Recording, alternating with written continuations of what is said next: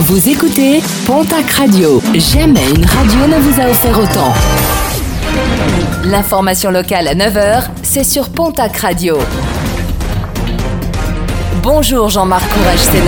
Bonjour à toutes et à tous. Direction le quartier disciplinaire pour quatre détenus du centre pénitentiaire Péménian de Mont-de-Marsan. Dimanche, ils avaient refusé de réintégrer leur cellule en montant sur le toit d'un préau. L'occasion de demander leur transfert vers un autre centre pénitentiaire. Ils seront prochainement convoqués devant une commission. Prudence sur les routes de la région avec le retour des beaux jours. Plusieurs axes sont actuellement rénovés avec la projection d'une fine couche de goudron et d'une grande dose de gravillon. Une chaussée qui peut donc être piégeuse. Il est recommandé aux automobilistes d'adapter sa vitesse aux conditions d'adhérence.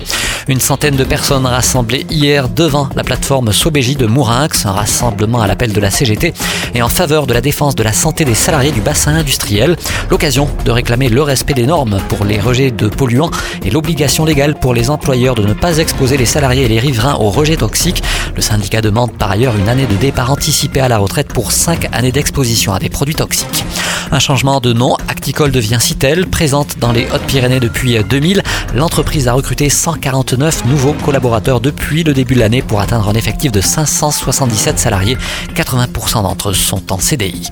Comme chaque année, l'opération Tranquillité Vacances est renouvelée. Si en partance pour votre périple estival, vous êtes inquiet quant à la sécurité de votre habitation, vous pouvez demander à la gendarmerie de surveiller votre domicile à la clé des patrouilles organisées par les forces de sécurité intérieure dans le cadre de leur service quotidien.